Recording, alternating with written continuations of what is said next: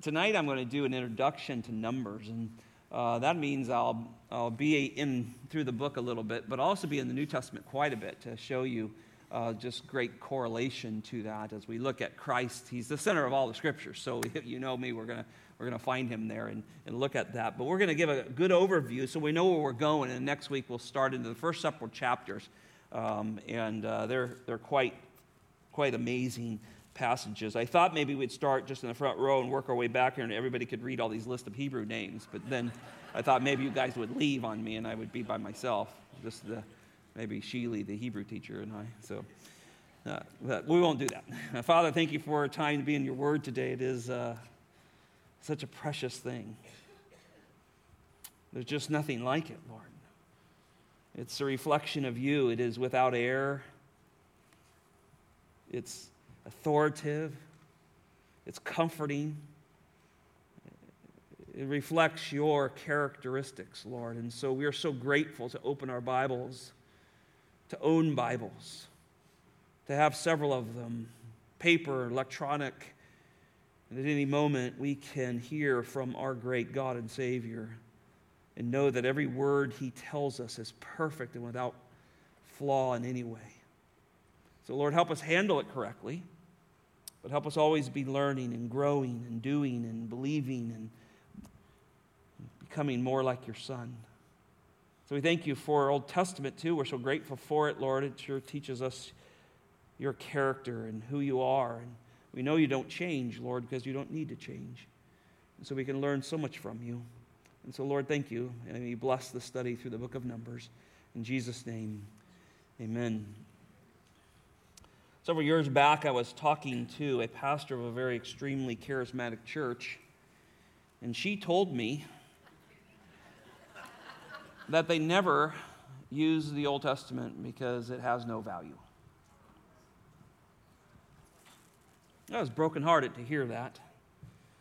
I think many churches today don't study the Old Testament, and it reflects in their poor view of God.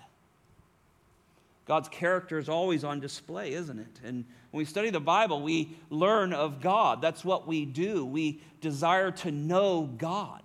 And certainly we know him even more, and I'm going to talk about this today, through the Lord Jesus Christ. The full revelation of God and all who he is is in the person and work of the Lord Jesus Christ. But to not study the Old Testament would limit you in your view of who God is, damage your view of marriage and gender terribly.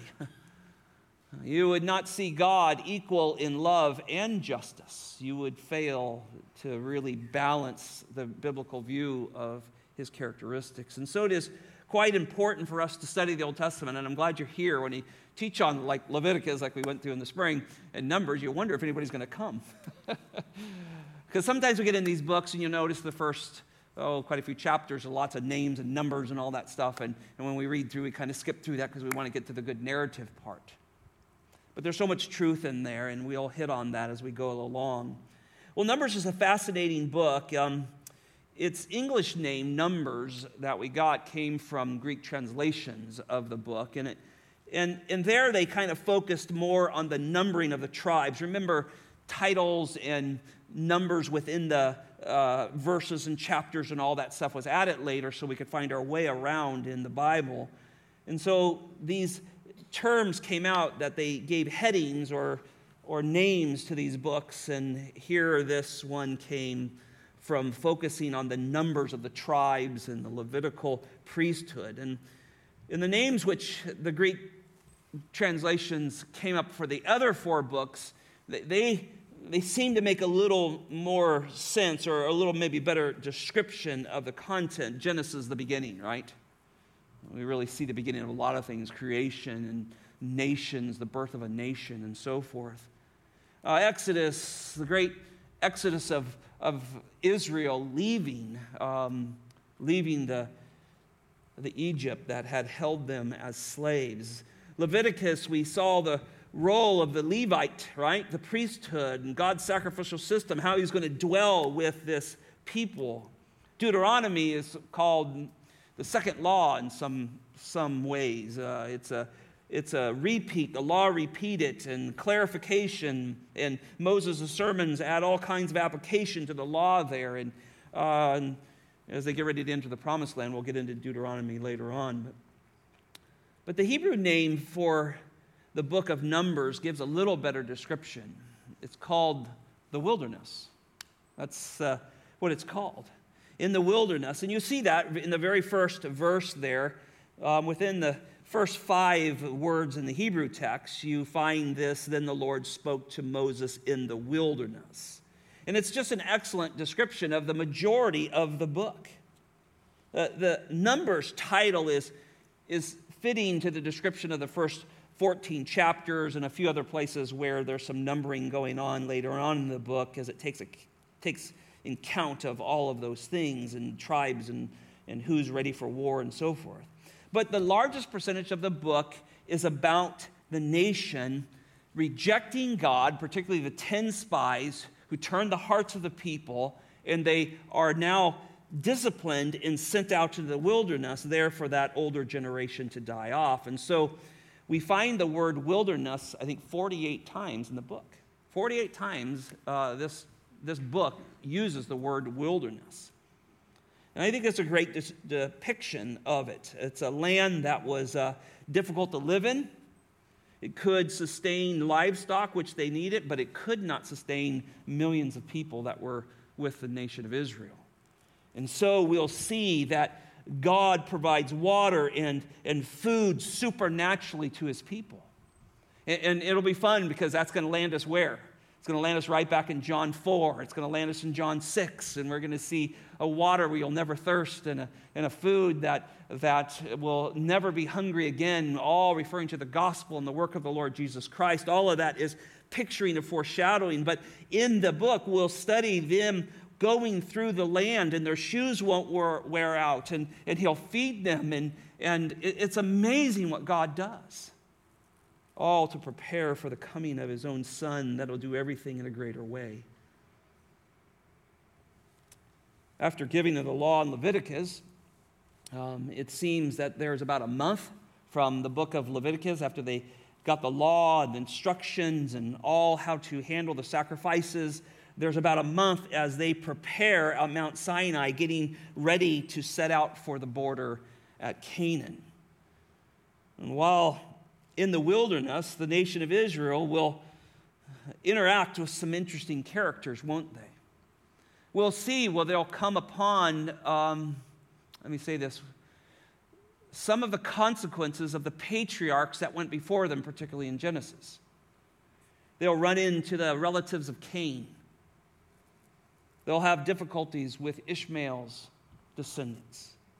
Moab, the daughters of Lot will be a problem to them. And so there's much to learn of consequences of sin and how God graciously helps us through those consequences, but yet they're there. The book will focus on the life of a nation two years after its exodus to its 40th year. That's what it looks at. There's about a total of 38 years that it looks intently at. But because of sin, the nation, which I think was very fascinating as I thought about this this week, they, they, they really take about 40 years and they lose not all of it, but they lose the taste of the goodness of God because of their sin.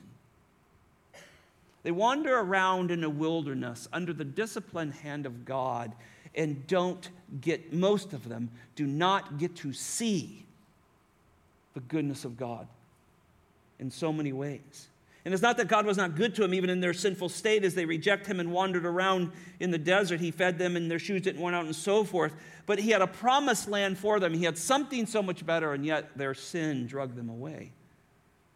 And so, as we study the history, we see it recorded in the book of Numbers. It teaches us that sin will cause you to waste your best years if you don't deal with it it'll rob you of that.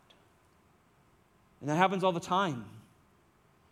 too many people we meet with where they said, Oh, Pastor, I wish I would have repented of this so long ago. I lost so much time with wife or husband or kids or whatever it is. Numbers will teach us that.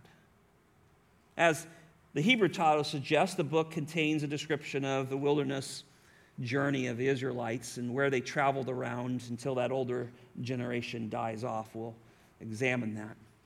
But the book of Exodus tells us that they left Egypt. And that was an important thing. And it traces them all the way to Sinai, and now it traces them to the border, to the rejection of God, and then traces them around. Uh, and I'll show you some graphs, traces you around the wilderness there. But then it comes back, and we'll see this as we get into Deuteronomy, that Deuteronomy focuses on Moses' instructions as he prepares the people yet again to enter the promised land. There, those sermons in Deuteronomy, I, am very excited to preach those someday. Um, uh, they are the application of the law and such great instruction about God. He is preparing them, yet he himself will not go in because of his own sin. And so we're, when we come to Numbers, we're, we're at that place. The Leviticus Leviticus has been just given and the whole of the law and how it was to be carried out. And now they're, now they're building and they're getting a tabernacle ready and they're, they're getting ready for the sacrificial system and they're about ready to leave Mount Sinai and make their way to the border of Canaan. Joshua, just, just to think through this, Joshua is how they entered the land. And we'll, maybe I'll keep going. Joshua is such a fun book. I, I really want to preach it as well someday. But I, but I love this because as, as I studied this, as I studied these Israelites and began to look at what God has done so far, He brought them out of Egypt, this place of slavery and oppression. And, and we're reminded of that great example of this physical God, physically, God removes them out of slavery, takes them from their shackles and, and really just damnation that they were under there. He brings them out and he rescues them and reconciles them and changes their position from slave to his people.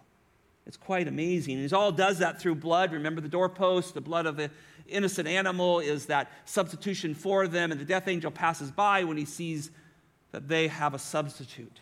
All of that pointing towards the Lord Jesus Christ. And so as we go through this and we look at this people that has been redeemed, we will remind ourselves that we were brought out of slavery as well. We were purchased by Christ's blood. His redeeming work has freed us, and we have tasted the saving power of God. And we know it in its fullness. But for the nation of Israel, this was just a foreshadowing that Passover is, is such a beautiful thing. It was eh, it really is a foreshadowing of something even greater, those doorposts and all of that of Christ and his finished work and his sacrificial work for our life. And I want, you, I want to remind you as we go through this we passed from death and judgment to life. And the nation of Israel is a physical example of that. And yet they rebelled against God. I was thinking much about the Passover this week because you get studying this, you drop right back in there. And as cool as the Passover is, we don't celebrate it. We don't. We appreciate it. We, we don't mind seeing a Seder every once in a while to remind us because it points forth. You know what we celebrate? The death, burial, and resurrection of the Lord Jesus Christ.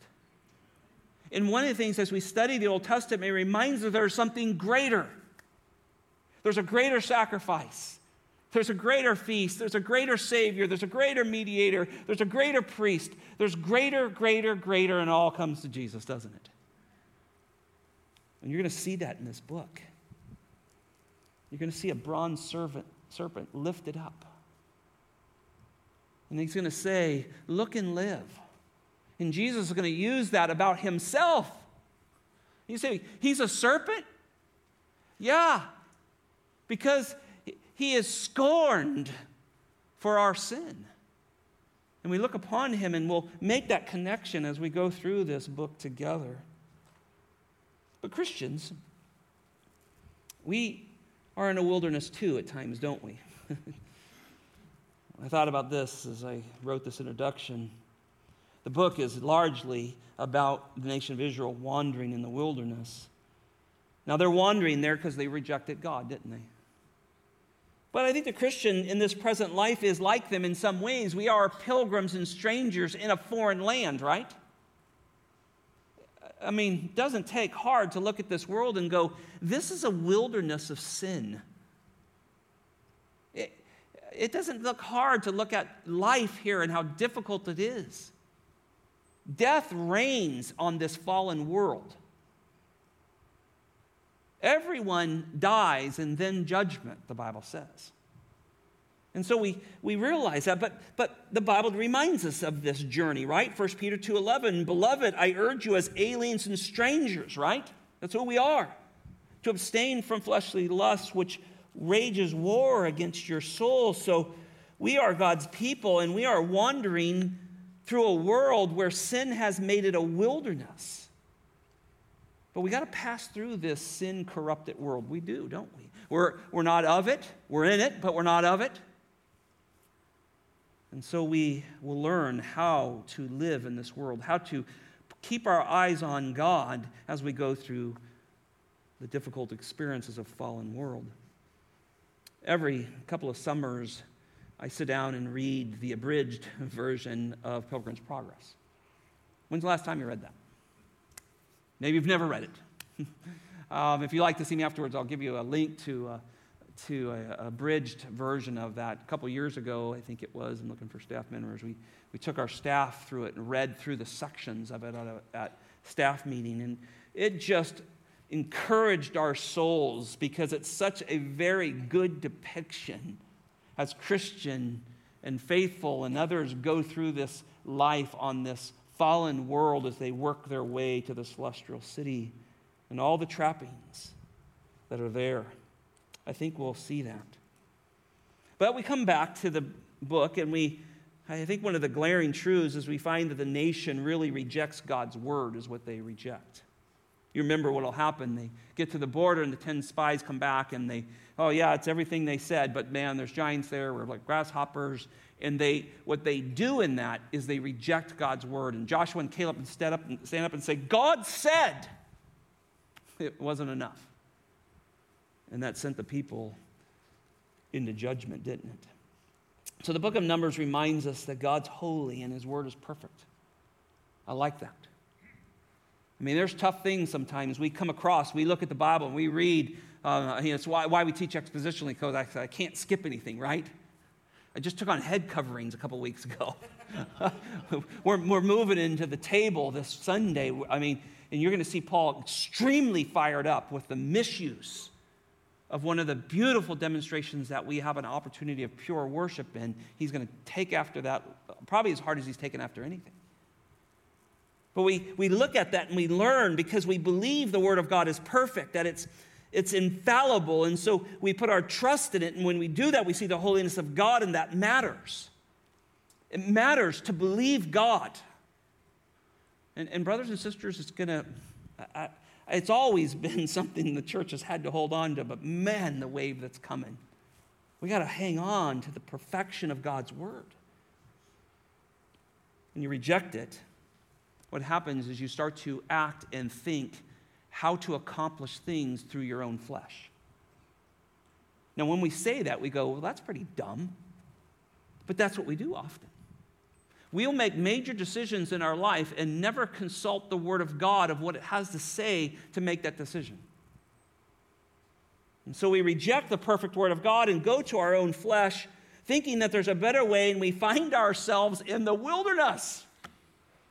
Anybody been out there? I've seen some of you. How you doing? What you out here for? Didn't believe God. You learn anything? Yeah. I've been there. Been out ahead of God, found myself out there. Not a comforting place to be at times, right? Well, the Apostle Paul refers to this book, um, and we looked at this. Turn with me back to 1 Corinthians chapter 10. This book is an example to the church. And it's one of the reasons why we didn't want to skip it. We wanted to study it. 1 Corinthians chapter 10 is a great reminder.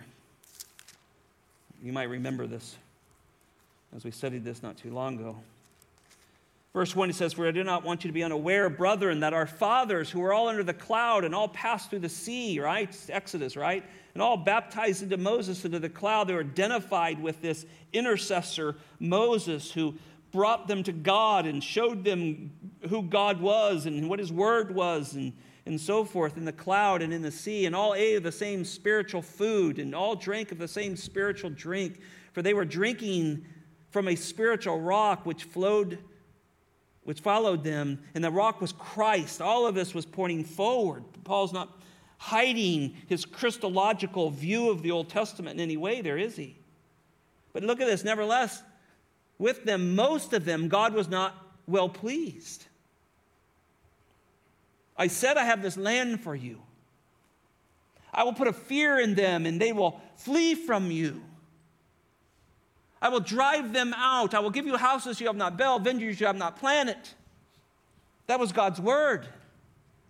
And they came up against it and said, Nope, can't do it. And so Paul says, God wasn't pleased with them. Verse 6 Now these things happened as an examples, what? For who? For us. So that we would not crave evil things that they also craved. And when you reject God's word, guess what happens? Idolatry starts to come in. Idolatry of self and desires that you want. And so he warns of idolatry and all that comes with them the debauchery of eating and drinking and playing and all the things that, that are not in the will of God. Followed closely behind idolatry, as we said back when we studied this, is immorality, verse 8. 23 thousand fell in one day, Numbers chapter 25. We'll see that. Grumbling, excuse me, let us not try God, verse 9. They test God. Some of them did and were destroyed by the serpents, Numbers chapter 21. That led to grumbling because they didn't trust God. They didn't think he was capable nor his choice of the leaders that he had risen up. And so they grumbled, and God destroyed them by the destroyer. Numbers chapter 16, we'll see that. And now these things, look at verse 11, happened to them as an example, and they were written for our instructions upon whom the ends of the age have come.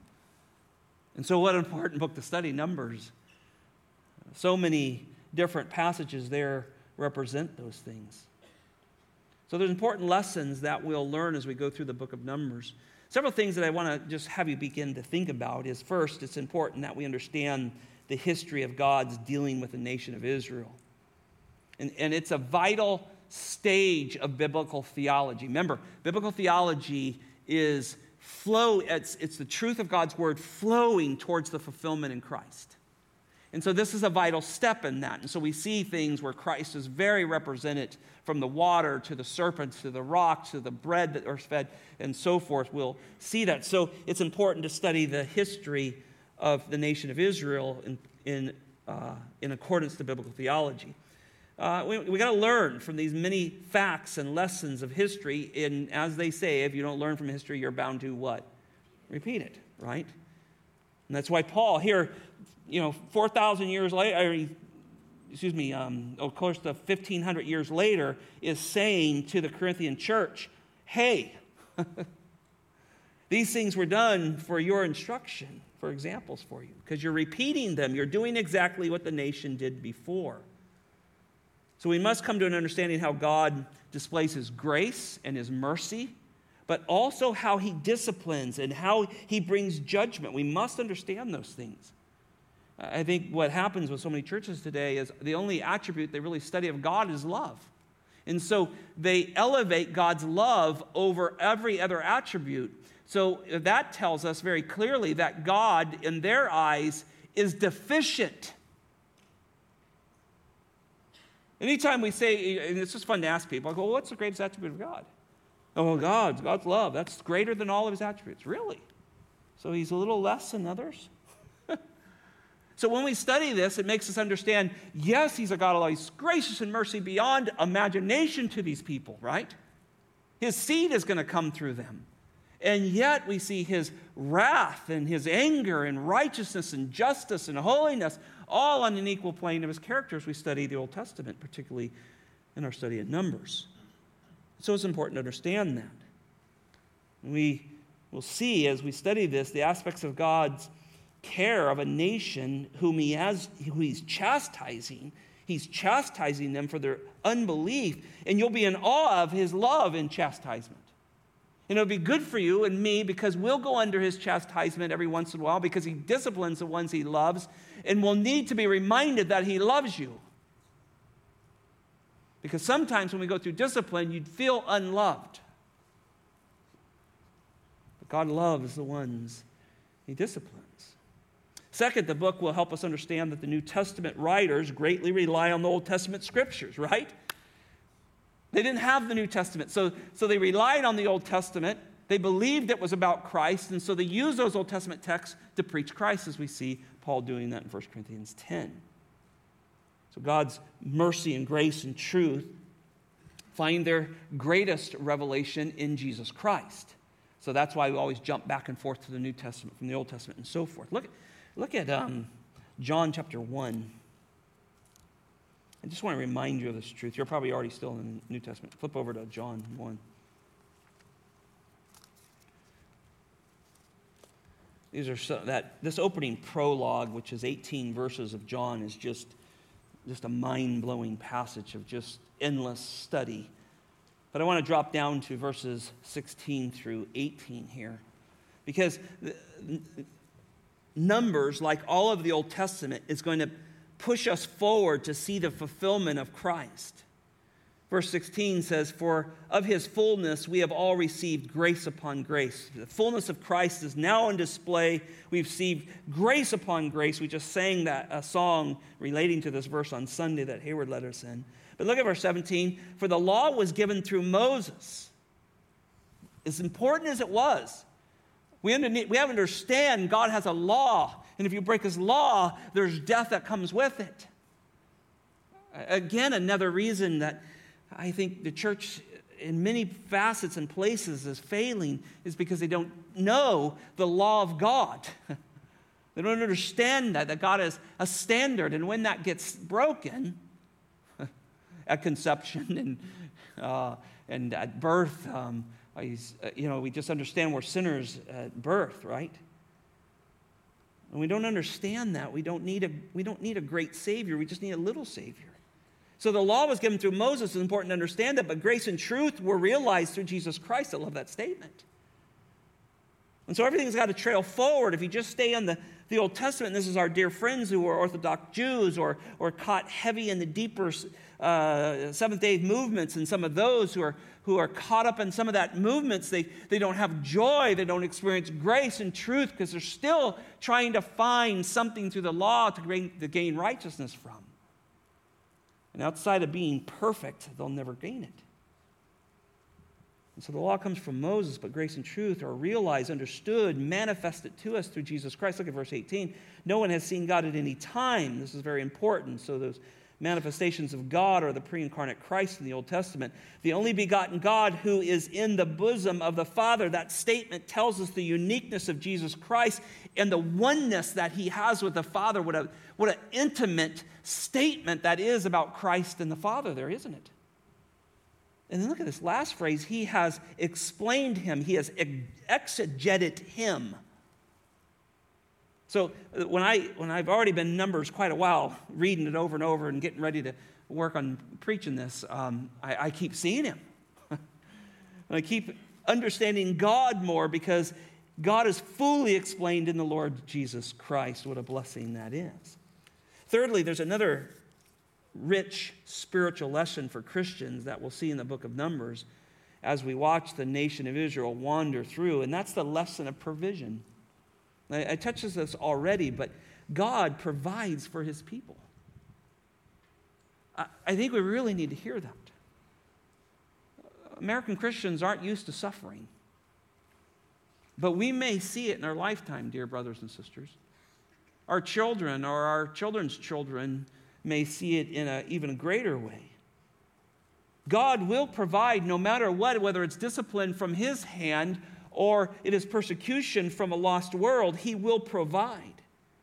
He gives guidance through difficulties, and we'll see that in this book. They're in some difficult situations. They're caught between warring uh, pagan tribes out there. He, he gives clear direction of what to do when to fight, when not to fight, when to buy food, when to trust he'll supply it. He, he gives incredible guidance to his people through difficult situations. He gives a roadmap in a time of spiritually dry seasons. That's what he'll do. God had a plan for them as they wandered around in there. And, and he'll give us resources that are available to us, both internally for our heart, and then he'll, he'll help us with our daily living, right? As we face the dangers of a fallen wilderness in this world. Like many Old Testament narratives, there's several things, several types of material we see. We, will see historical material where these actual events take place. These are true, they're not made up. These things happened, and we need to believe them. The Bible isn't um, blowing smoke in some way or uh, has been changed in some way. We, we really do see these historical events and we marvel at them. Water does flow from rocks, bread does fall from heaven. It is supernatural. And that's what people don't want to ever accept. Well, so is my salvation. that is the most supernatural thing in the world. That he would save this wretch who could not save himself. So when you reject the supernatural of God, feeding and watering and blessing and not letting shoes wear out and so forth, there's salvation is so far from you. Because it's the greatest supernatural event that he saves wretches like us. There's also legal material in here that's important that presents performances that were intended to be observed by Israel throughout history. And, and we want to look at that because we'll see some of those things in there. Some of the flushing out of Leviticus we'll, we'll see in there.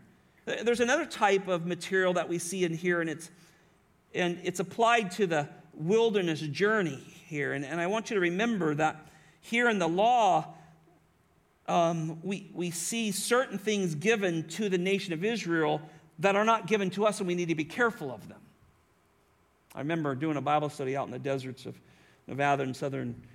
So I'm out in this Bible study, and this group of women came up to me and they said, We have figured it out. We were studying the Old Testament, and we now have the diet God wants us to have. It's called the Daniel diet, and now we're all on it.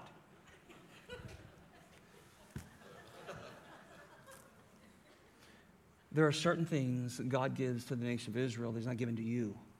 We will not be putting a pole with a snake on it. I know the medical industry has used some of that on their logos. I think that's pretty cool. But we're not going to do that. So you can't read the Old Testament and you have to realize there are certain things God gave for the nation to do. He's pointing something to so much greater, and yet what do people want to do? We want to go to the lesser. Let's do the Daniel diet. Let's put a pole up. Let's do these things that often distract people from the truth. And so, those are one of the things we really want to understand because remember, the law was completely 100% fulfilled in Christ. He had to do that as he usher in, he fulfilled the first to usher in the second, Hebrews tells us. And now we have this complete union with Christ, and we don't need to find fulfillment in things he gave Israel to do. We worship at those things, we see the greater picture. And remember, the entire book is, is inspired by God, every jot and tittle. I think we tend to love the narratives. And, and I know when you're reading through the Bible, if you're doing daily, and you get to the book of Numbers, and the first 14 chapters are a little difficult. Um, chapter 5 is, ooh, we're going to have to mix some dirt and water, and you're going to find out if the adulterous woman is impure. We'll get into that. There's some great lessons there. Um, uh, there's, but all these names and stuff. But yet, every one of these sections, even the mundane statistical um, sections, they are inspired and they do offer important details to the time and in the reality of what's going on. We have real names, we have real tribes, we have real people who are going through this as God leads them by a pillar of fire at night and a cloud of day. And so these names and times are important. And so the book of Numbers, like the rest of the Bible, has been well preserved. And when, uh, when they found uh, the Dead Sea Scrolls, and that little shepherd boy threw a rock in there and broke a pot, and it all led to finding all these Old Testament and other writings that were in there. They began to realize how accurate our Bibles are, especially our Old Testament, uh, through those scrolls. Extremely accurate. And we love that, right? And so Moses is the human writer, but we know that it's so accurate because the Holy Spirit is the author of it, isn't he? But again, Moses plays an extreme important role here, and I want to talk about him for just a little bit. chapter 11, verse 28, chapter 12, verse 11, 32, 35, 36, 3, they all refer to this term where guys like Joshua and Aaron's and tribe members call him my Lord, little l. There was great respect for Moses. And listen, Moses was called by God for an unusually heavy, unusually heavy ministry to shepherd this nation of Israel. And Moses, he, he never lorded it over them. He's a great example for leaders to, to study, even though he does have some outbursts and it cost him. And, and, I, and I've actually learned to appreciate that a little bit. Um, uh, but, but for the most part, he, he never lords anything over. And we see that when he, even when he's accused in Numbers chapter 16 in Korah's rebellion, they attack him and accuse him. And then we find out it's just opposite. He, he is who God made him to be. And, and during the passage, you'll see that it brings to light, even in this dark period of Israel's history, while they're going through that, that Moses is truly a man of God. And I think when Israel stoops into dark opposition to God during this time, they even, I mean, it, they reject God. God threatens, there's a big lesson here we'll see, threatens to wipe all of them out and start over with Moses. And to show the kind of man Moses was, he goes, Well, I think that's a good idea. I'm tired of him too. that's not what he does. In fact, the man Moses, who's suffering under heavy indictments by a tribe group called the, the Korites, he stands between them and God.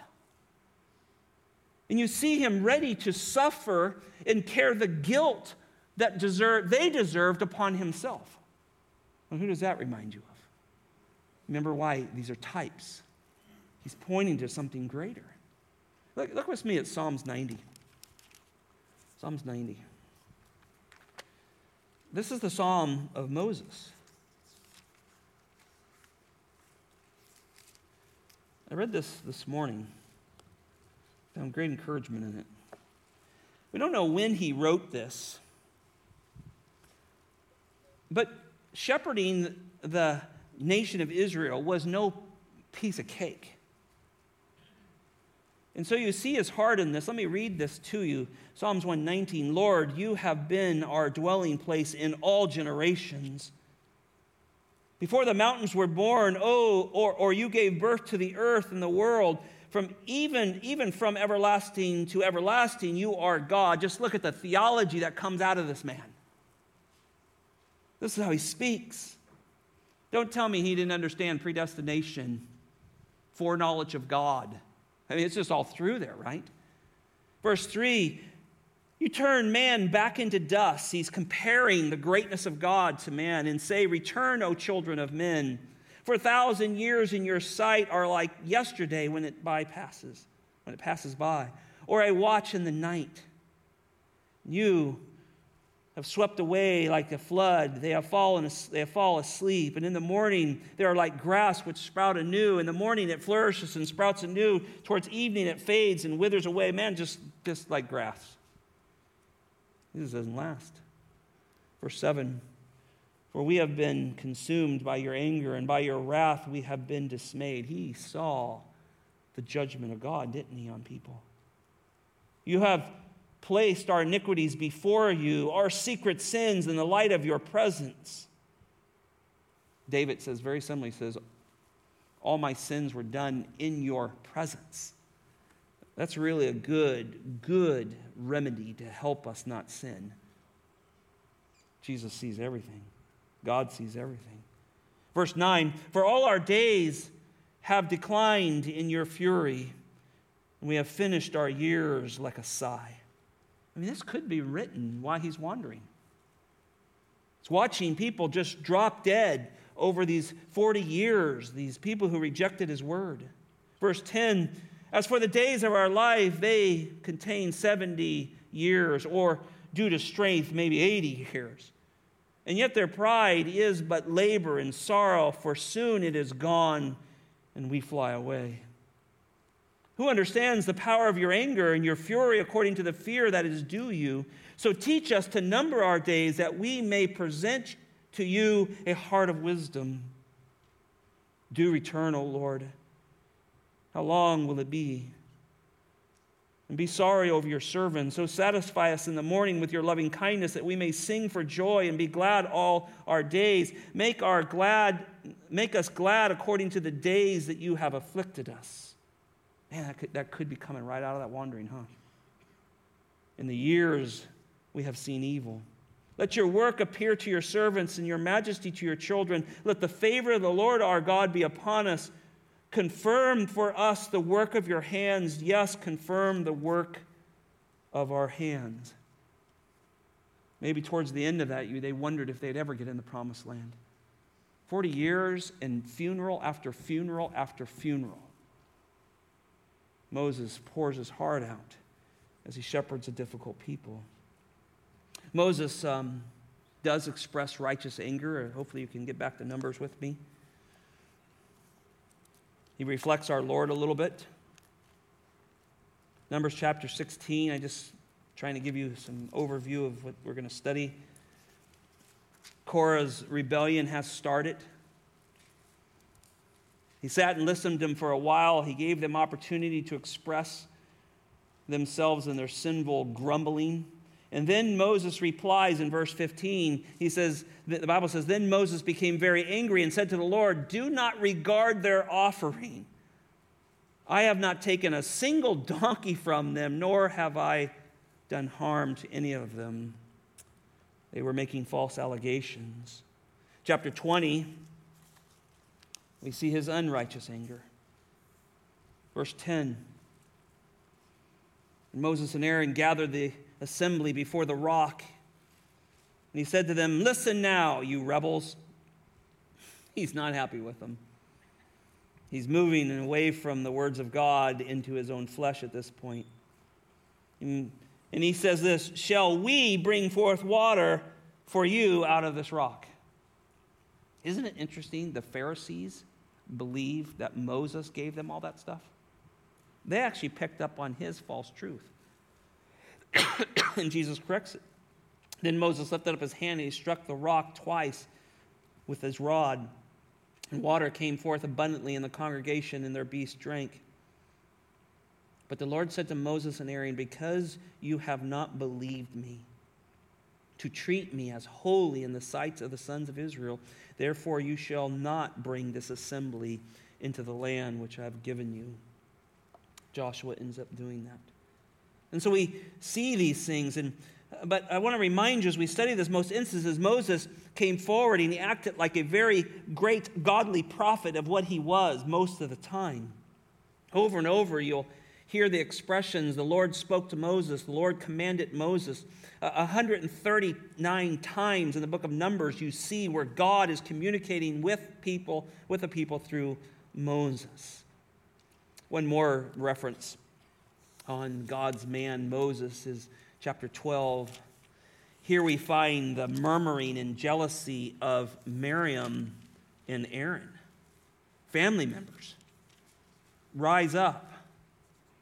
And then we see what, what Moses says. Look at chapter, uh, chapter 12, verse 6. He said, Hear now my words. If there is a prophet among you, I, the Lord, shall make make myself known to him in a vision. So God's going to say, Let me show you who my man is and who isn't.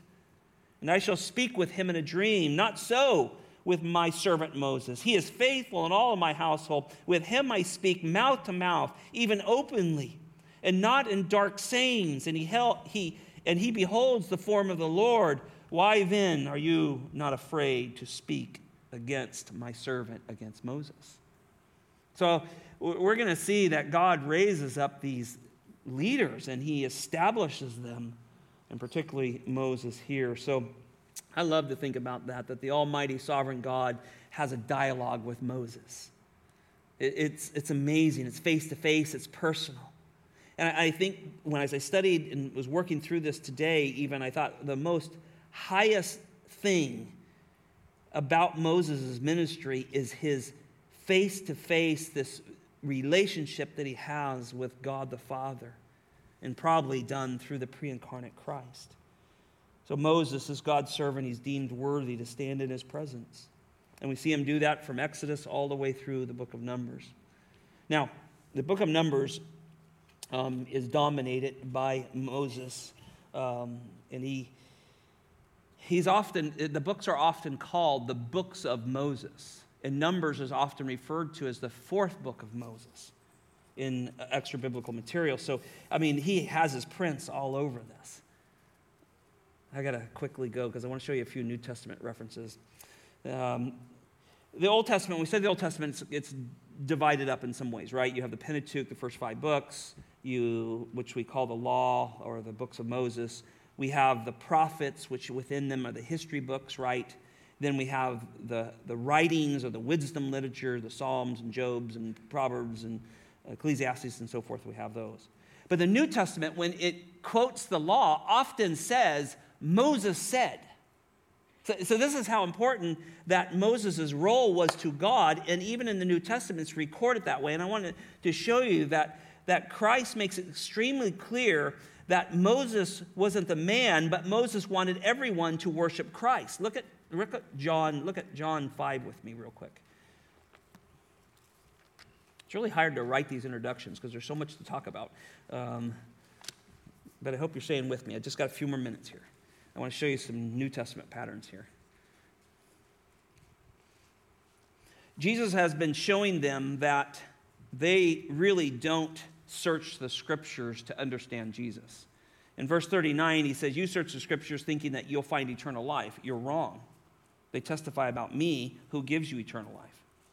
He, he, he warns them in 44 that they're not seeking the glory of God, they're seeking the glory of themselves. And they love to put Moses as their man. So in, cha- in chapter 5, verse 45, he says this Do not think that I will accuse you before the Father.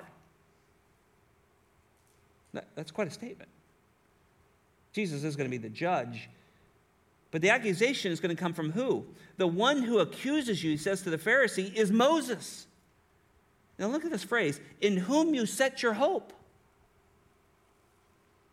This rattles you when you think of devout um, Sabbatarians, devout law keepers, devout people who hold to, to Christ plus the law or Christ plus anything. Their hope is not in Christ. And he says, This one that you put your hope in, remember, Moses was everything to them. The one you put in your hope in, he's speaking about me. Look at verse 46. For if you believe Moses, you would believe me for he wrote about me. Numbers 21. Deuteronomy, I think it's really referring to Deuteronomy 18, 15, that there's a greater prophet coming, Moses speaks about. But verse 47, but if you do not believe his writings, and look at this, this is why we interpret them correctly, how will you believe my words? So, so the strict law keepers that are out there, they never, see, they never see Christ because they don't interpret the Old Testament correctly. Do you see that in the text? You wonder why they're blind. They'll, they'll dress funny and do all kinds of things and have all this stuff going on, and they never see Jesus, even though they, they, they memorize vast passages of the Old Testament. They can't even get Moses right. And if you don't get Moses right, you don't get Christ right. When Luke records Paul's trial in Acts 28, verse 23, he says this When they set out that day for Paul, they came to him as he was lodging in large numbers, and he, and he was explaining to them solemnly, testifying about the kingdom of God and trying to persuade them concerning Jesus. Now, listen to this from both the law of Moses and the prophets from morning to evening. How was he trying to help the Jews um, in the synagogues and all of that? What was he doing? From morning to night, he was persuading them through the Old Testament of Jesus Christ crucified and risen again. That's what he was doing. And so when we study Numbers, we got to see that, right? Look at 2 Corinthians chapter 3.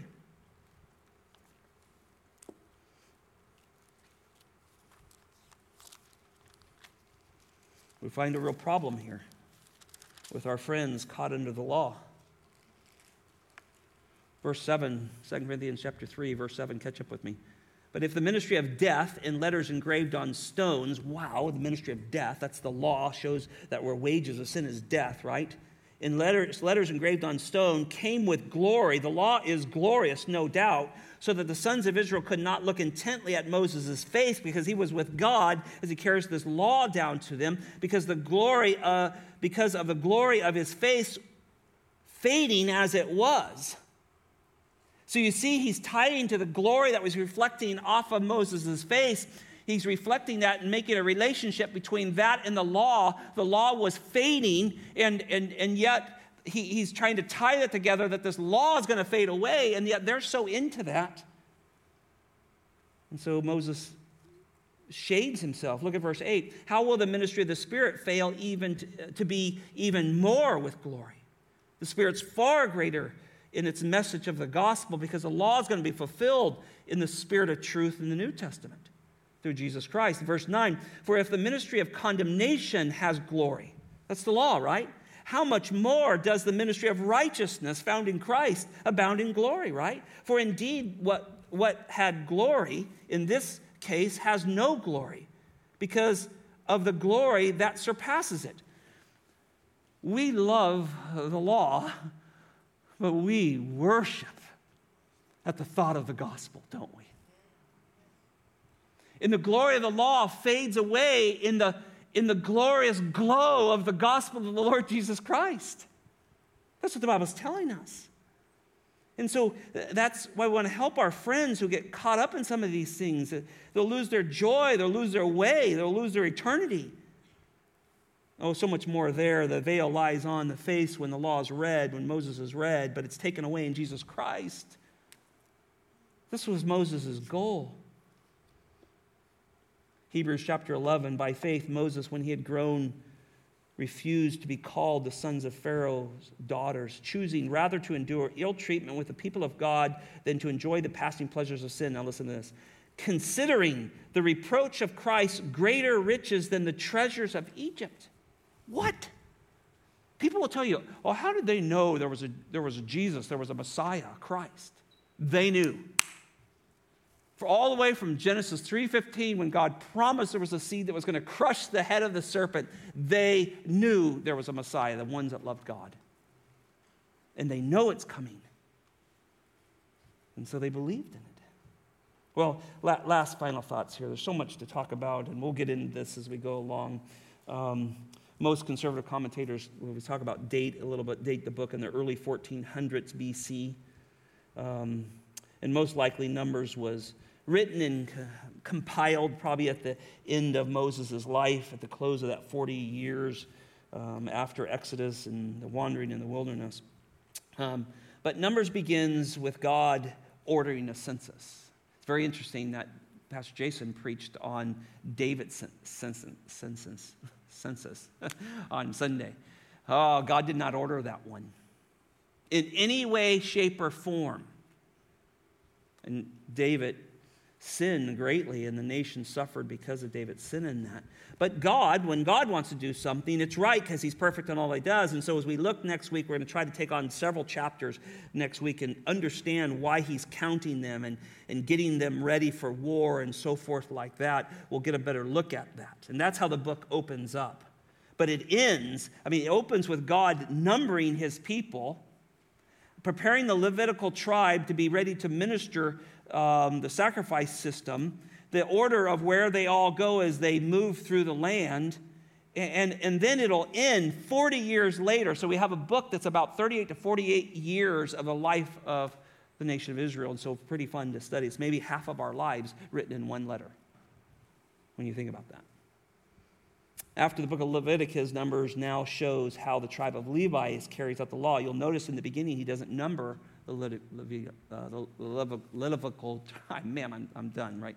Uh, the Levite tribe. Um, he doesn't number them. They, they're, they're to be there ministering. Uh, later, we'll see that he does number them and actually arm them. We'll look at that as well. Um, but they're to be there uh, fulfilling, carrying out the law of God in taking care of the center of worship, which was the tabernacle. But they will experience grace of God and provision, and they'll squander it away in this book. And we'll, we'll want to look at that and say, God, don't let us squander the grace of God. And then there'll be much detail that's not recorded in there. Um, one thing I just want you to think about we don't know what the numbers would be, but everyone over 20 dies. I said it already. Can you imagine the amount of funeral services that took place? And as they just moved, the graves they left as they moved through the wilderness. And there's not much recorded about that. But as we think about that, they left a tremendous amount of people in the ground. We'll also be reminded that God is not only extremely gracious, but he's equally a judge. And sin has a wage to it, and it's called death. We'll witness his righteous anger. We won't, we won't miss it, I promise you, brothers and sisters. You'll see true, what true righteous anger is, as God's anger is aroused because of sin. Look, you never see God's anger aroused outside of sin. His anger comes with it. But his faithfulness will highlight the, this, this promise of a coming seed. He will protect this undeserving nation. He will keep that seed alive through those generations of people who are carrying the seed. Of Judah, he's in there. The seed is in there. It's being passed from person to person, making its way to the birth of the Lord Jesus Christ in the New Testament. And someday he'll crush the head. So we're going to have a great time. I hope I've whetted your appetite just a little bit um, to go through this book with me. Sunday, where we turn to 1 Corinthians chapter 11, please pray for me as I get ready for that one. Um, we will look in depthly at a church that had become so selfish they couldn't love one another, they couldn't wait for one another, and they had uh, terribly handled the Lord's table.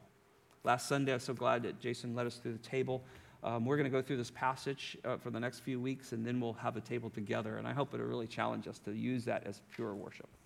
Father in heaven, we thank you for this time in the Word. May we uh, be reading the book of Numbers. Uh, may we be uh, in the Word constantly because we have this perfect manual given to us. There's nothing like it. It's your words. And so, Lord, we thank you that it reflects you so perfectly. May we be good stewards of it. Thank you for each and every one that come out tonight. Bless them, give them safe travels home, Lord. And Lord, we ask that you bring us together soon so we can worship you again corporately. But until that, Lord, may we be great individual worshipers of you. Open our Bibles and pray and read and fellowship and drink in truth, Lord, of our, our God and Savior who loves us so much, Lord. Thank you for our time together. In Jesus' name, amen.